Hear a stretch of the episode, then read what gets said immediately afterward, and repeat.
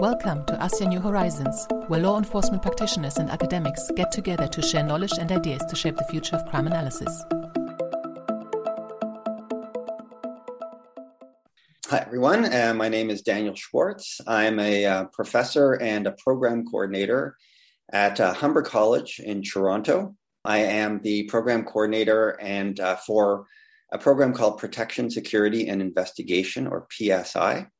The PSI program is a two year diploma program that sort of sets uh, students up for careers in various different areas of law enforcement, including everything from sort of traditional law enforcement, um, policing, corrections, border security, to the corporate security world is one of the sort of biggest and growing uh, areas in the world of security. And so that's everything from um, basic security to loss prevention to uh, doing more type of desk work like analytical work in the areas of risk management and threat uh, risk assessments for travel and also extends into areas of traditional policing but as a civilian and that's the area that I came from. I was a, a civilian for, I guess, 11 years with Criminal Intelligence Service Ontario, or CISO.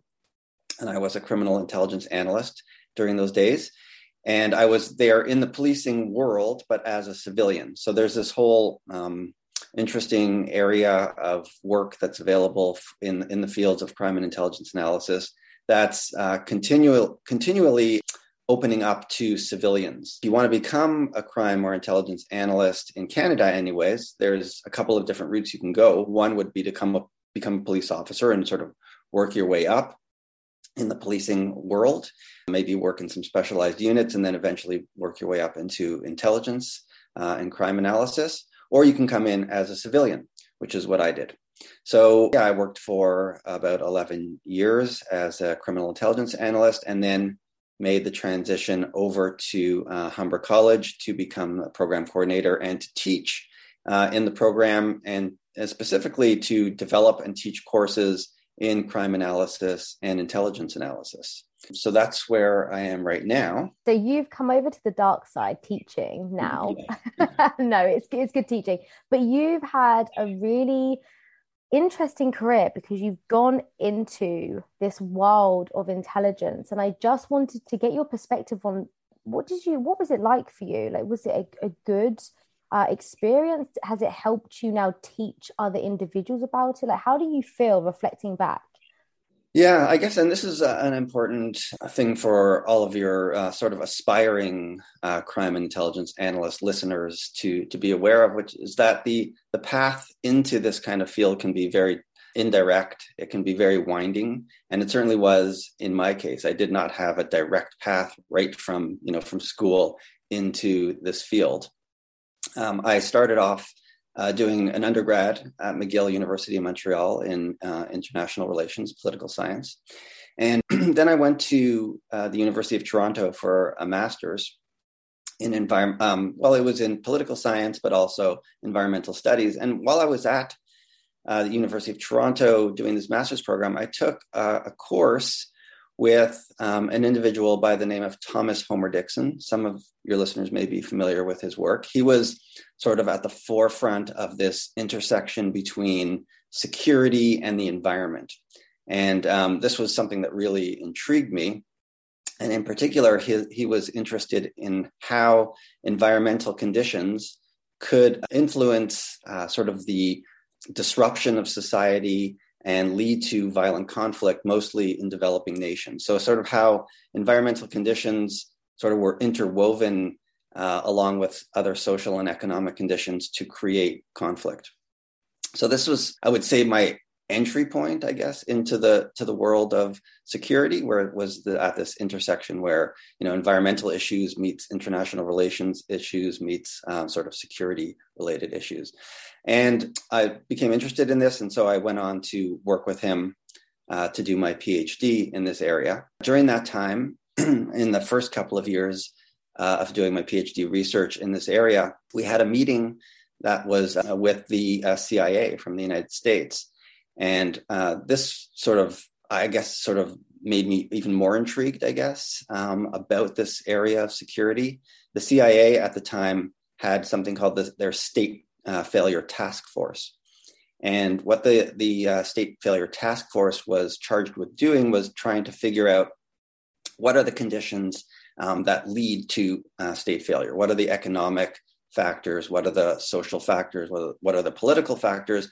And also, what are the environmental factors? So they became very interested in this whole area of research as well that Thomas Homer Dixon was kind of spearheading and that I was working in, which is how do these environmental conditions, uh, things like deforestation, soil erosion, um, loss of arable land, things like that, how do they play into the social and economic um, milieu that ultimately leads to um, state failure and to violent conflict in developing nations? So that I guess that CIA meeting kind of intrigued me as a, graduate student. This was something kind of um, you know quite interesting to me. And then uh, so from there, I would say that I you know there's again st- still not a sort of straight line into the world of intelligence analysis. What happened is that I had uh, a friend who was working with Canada's uh, spy agency, and they let me know uh, that there was an opening at this rather obscure intelligence agency in Ontario called Criminal Intelligence Service Ontario. This was about uh, three quarters of, I guess, of my way through uh, my PhD at the time. And so I applied to uh, CISO, and lo and behold, I was contacted for an interview. And, um, you know, from there, I uh, just sort of was immersed into this world of uh, intelligence analysis. So, a, a, couple of things there, I guess, of note for listeners who are maybe um, looking to get into these fields. One is that, again, it's not a straight path. And oftentimes I've, I've talked with other intelligence analysts, career professionals in the field, and they've told me the same kind of story that they they hadn't maybe um, you know some sort of long term goal of getting to where they wanted to be in the world of crime and intelligence analysis, but the the path there certainly was not straightforward. Um, and also, there's there you know the, the importance of connections in the field. Uh, it's it's a little bit of not what you know, but who you know, um, and it's the same in every industry. And in this case, you know, I happen to know someone who was working in this field they happened to tip me off about a, a particular kind of position and I applied and I got it, but I wouldn't have known about this position without that kind of connection in the first place. So I guess it's important to keep in mind the whole uh, idea of networking, uh, developing professional connections. This is something that I really preach to our students in our program that um, you need to make those kinds of professional connections. You need to put yourself out there and um, and grow your uh, your network. Absolutely. Absolutely. I think networking is so important. Um, and you've you've completed a PhD and I'm in my sort of coming up to my final year doing mine and it's it's not what you know, it's who you know. And they and it really does open doors. I mean, I was in uh, Canada a couple of weeks ago for three months just by networking and how powerful that tool actually is. Um, yeah, so I completely get it. And what a career you've had. I mean, talking to the CIA whilst you're at uni, that's just that's just insane. Talk to you a bit about your um, current research and work. You've touched a little bit on it, but let's just delve deeper into that. Okay, well, I mean, my first area of work really is is the the, the program at Humber College, which I'm, I'm very uh, devoted to, and um, I feel that it's a really um, sort of a unique program. There are other PSI programs in Ontario, Protection Security Investigation programs, but what we've tried to do really is to differentiate our program by focusing um, not just on the traditional areas of law enforcement, because a lot of the, the PSI programs in Ontario, this is what their, their focus is on students who are interested in becoming police officers um, or corrections officers working in the, in the prisons system.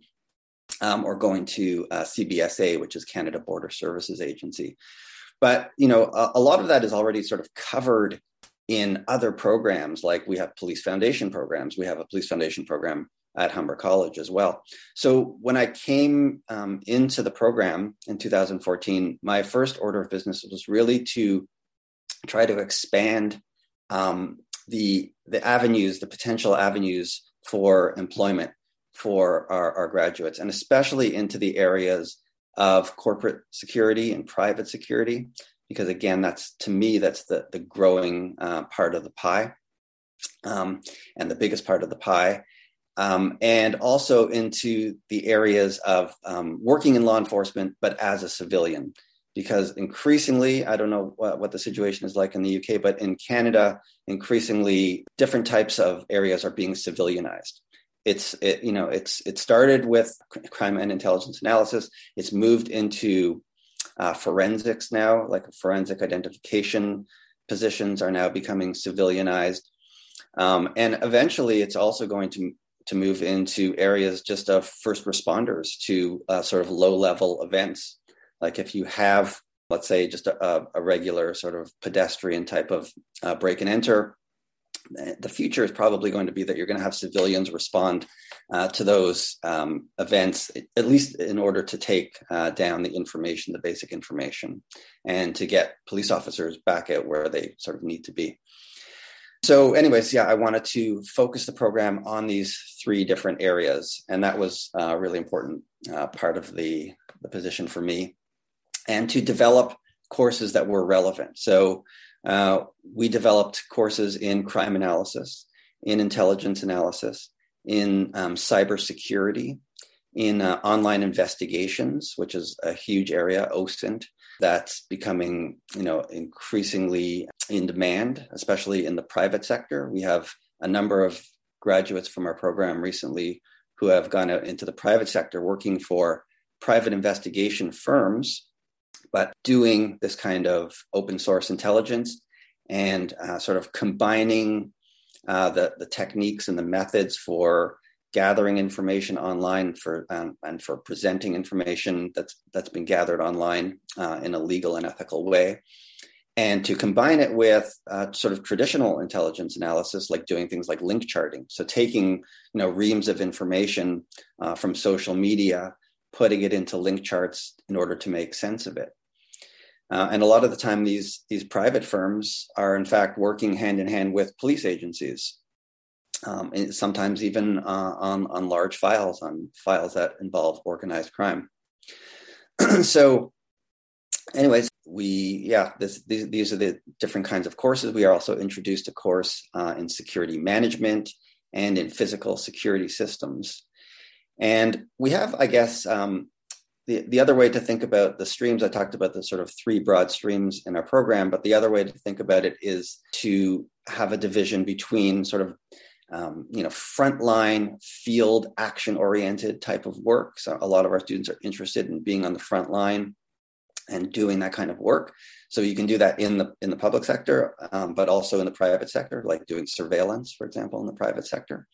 But it's also the other sort of stream here to think about is the more analytical oriented types of jobs, uh, the, uh, the sort of desk work and that's something that's you know more into the realm of crime analysis and intelligence analysis that that can be actually a bit of a disappointment for some of our students they think that they're going to walk into an intelligence analysis or crime analysis course and be looking at blood splatter uh, or be uh, you know um, carry, thinking about or learning how to carry a weapon um, and do, the, do these kinds of things. But that's really, as we know, not what crime and intelligence analysis is about. It's more about analytical work. It's about understanding information and drawing patterns from information. So, um, a part of our the sort of second half of our uh, stream, I guess, uh, in terms of students, are those ones who are interested in this more type of these types of analytical careers. So, all all this to say that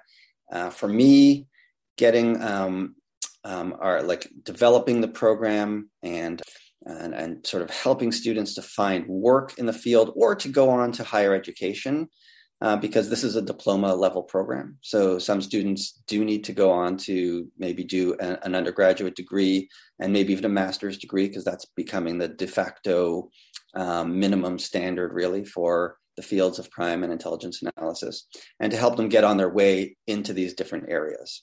But what I always tell them is that even if you can't get right into the field, of crime and intelligence analysis from a diploma program that the the diploma program and the things that we learn in the program are very hands on so you know compared to a student who's let's say done a, a master's in criminology and gone right through through you know university undergrad gone on to do a master's in criminology.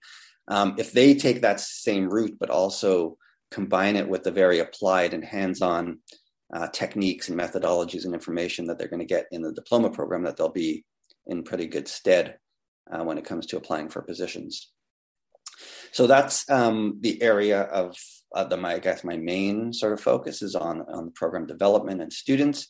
I'm also involved in a, in a couple of different areas of research. One is uh, around the areas of environmental criminology, and I was looking over some of the podcasts that you've done in the past, and I see that you've uh, had some very uh, interesting people who have talked about environmental criminology. Um, the the, the one area that I'm specifically focused on is the law of crime concentration. I think this is something that you've also covered in some in at least one of your podcasts. But basically, for those listeners who aren't familiar with it, the law of crime concentration basically um, states that crime is concentrated in a way that kind of follows the Pareto principle that you know uh, 80% of results are the result are, are the result of 20% of causes um, so, in the law of crime concentration, states more specifically that roughly uh, 50% of crime is going to be located in roughly 2 to 6% of micro places. And by micro places uh, in environmental criminology, we're talking about either like specific addresses um, or specific street segments or maybe specific intersections of a street.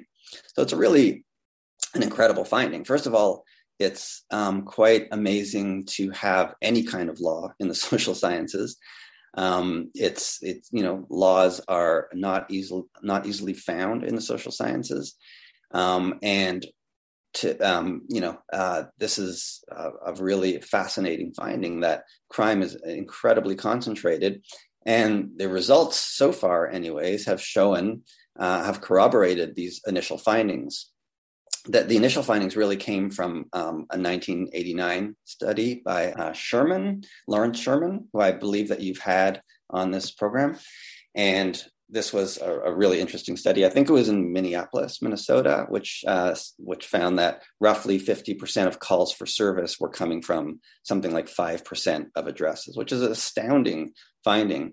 And what's happened in the years uh, subsequent to that, uh, to the release of that journal publication, is that other researchers have found that the, this finding holds this, this concentration of crime holds across you know across all different kinds of cities in the us it's been tested in the uk um, in other areas. There's been a couple of tests of the law of crime concentration in canada as well. So i've been working with uh, peel regional police. Peel region is a big area that encompasses um, a large city called mississauga which is right next to the city of toronto and uh, we've been testing the law of crime concentration in, in Peel region to see if it holds. And so far, our results show that it, holds quite nicely, that roughly uh, 4% of street segments, and a street segment is basically um, a portion of a street block, or a street block, I guess you can consider it. And that they that accounts for roughly 4% accounts for something in the neighborhood of 50% of crime. And so we're looking at it across different years, we're looking at it um, across different types of crime to see if it holds within sort of subcategories of crime and sort of trying to uh, slice and dice it basically to see uh, uh, where and if um, the law of crime concentration ever doesn't hold. Uh, but so far, it seems to be holding across all different areas, which is quite interesting. Uh, we're also looking at, in this research, there's been uh, a couple of sort of methodological critiques of the law of crime concentration, saying that the um, the measures that are being used aren't quite accurate and there need to be different types of measures. So we're looking at these different types of measures that have been proposed and testing to see if the con- law of crime, con- crime concentration holds using these alternative measures as well. I guess finally i'll talk about um, ransomware. So um, i'm sure a lot of your uh, listeners are familiar with uh, the idea of ransomware attacks. These have become uh, increasingly prominent across the globe. And basically, this is when uh, someone holds information for ransom online and uh, demands a payment for it. So we've had, you know, government institutions, uh, educational institutions, um, uh, hospitals. We've had all kinds of attacks against different types of in- institutions that are ransomware attacks. Uh, in Canada and across the globe, of course. So, what we're interested in doing in this um, ransomware project is to try to figure out the true scope and scale of how much ransomware um, attacks are actually happening and what kind of impact they're having on Canadian citizens and Canadian businesses. Because one thing we know about ransomware attacks is that they're often not reported. Right? There's a real uh, disincentive for especially private corporations to reveal that they've been attacked um, online and or to reveal that they've made a payment online and that they've had their information which is oftentimes information that's private information from citizens that they've had it uh, exp- potentially exposed. So we don't really based on just sort of regular types of reporting we don't know the true scope and scale of how much ransomware uh, attacks are actually happening so what we're doing is we're sort of working in the in the dark web area and trying to use that information to suss out exactly um, how much this is happening. And uh, this is a, probably a, a long term project. We have some other, um, along with Humber College and a couple of different departments at Humber College, we have a couple of different other um, educational institutions that are working with us and uh, a couple of um, media outlets as well that are interested in this work. So this is a long-term project. I think it's probably uh, at least another year or so before we get any kinds of results, but it's definitely an interesting one. You, I've, uh, my listeners have probably never heard me so quiet this whole time. I mean, I'm just you're doing so much, so so much, and it's all so interesting. So you have the environmental criminology where your interests really do lie uh, in terms of what you're trying to achieve and what you're teaching your students finally you've got your new textbook and you've you've published in the past and uh, with Dr. Condon, as you said, she was part of. She wrote one chapter with another colleague.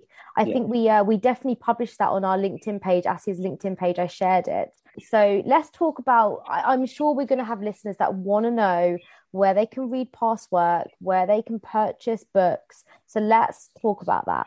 Okay, sure. Uh, and this is another area where connections and networking comes in. Exactly. Because, yeah, the idea that the, the you know there's a lot of books out there already, textbooks on crime analysis, on intelligence analysis. The the uh, the value added for our textbook is really the Canadian focus.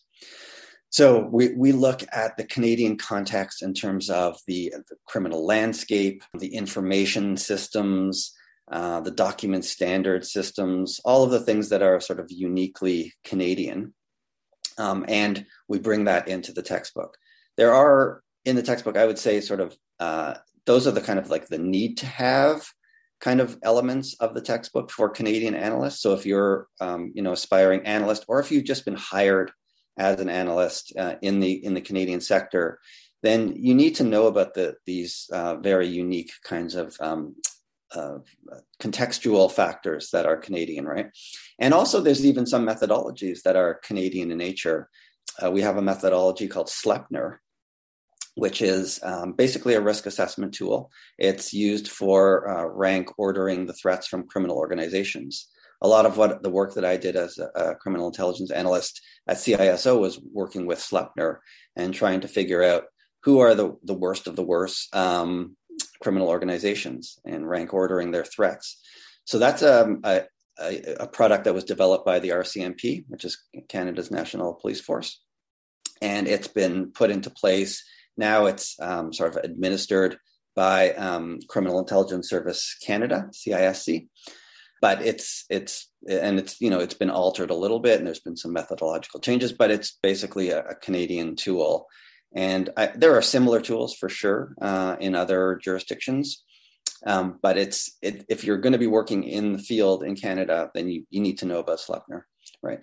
So that those are the kind of need to have elements of the textbook, and then there are the nice to have elements, which are just that there are Canadian examples.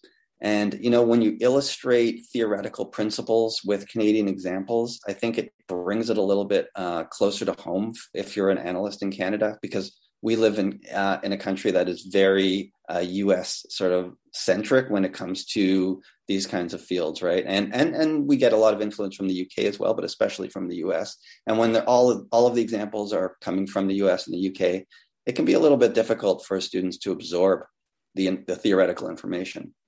So the theoretical principles that we cover are common language that that are spoken throughout the crime and intelligence worlds, right? So the principles are the same, uh, the methodologies are basically the same, but it's the examples that drive them home and that illustrate those theoretical principles. That's the the real uh, value added, I think, of the textbook.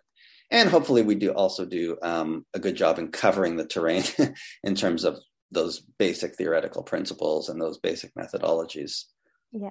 I think definitely when I, I, when Dr. Condon arrived at her house, I had a look through, and I was very interested because you're you're right. It was very Canadian centralized, and when I went to OPC, the police college, I was asking them to go through with me the way that they use intelligence, because obviously that's where my expertise lies. And I could see the influence that the UK has had on the operation of intelligence within your police forces. But you're very right, it's very US uh, force and driven. Um, yeah. So it was very interesting. And actually, I think your textbook is relevant in the UK as well. There's some things that we can take away from what you do. Um, so, regardless, I think it's very useful for our listeners here in the UK to have a look at this book and see what you're you're writing about and your um, perspectives on how this how this community works and operates. Yeah, um, absolutely. So, yeah, yeah, for sure. I mean, there's definitely a, a lot of um, mm. material in there that transcends, you know, uh, geographical boundaries for sure. Yeah. And, and, I was very fortunate to be able to work with uh, Cami Condon. Um, she wrote a chapter on bias and a very important area of understanding um, how our biases can influence our results um, and also Ryan Prox um, yes. from Simon Fraser. Uh, he wrote a chapter on sort of advanced uh, methods, and the, the my co-author uh, was Ian Williams, who's a practicing um, crime analyst, as well, a manager of crime analytics at Toronto Police Service. So it was a nice sort of blend of um, people who have very practical experience, people who have sort of academic experience, and uh, I think it came together quite nicely. Yeah. I think so too. Yeah, I do. And I, you know, I'm so happy that through networking, I was introduced to you because um, I'm I'm fascinated with what you have done and what you continue to do. And uh, your students are very lucky to be learning off someone like you that has had the practical experience in that element and then now translating that into that academic arena it's really powerful and i thank you for joining me on my on the podcast Oh, well, thank you very much for having me. It's been a pleasure.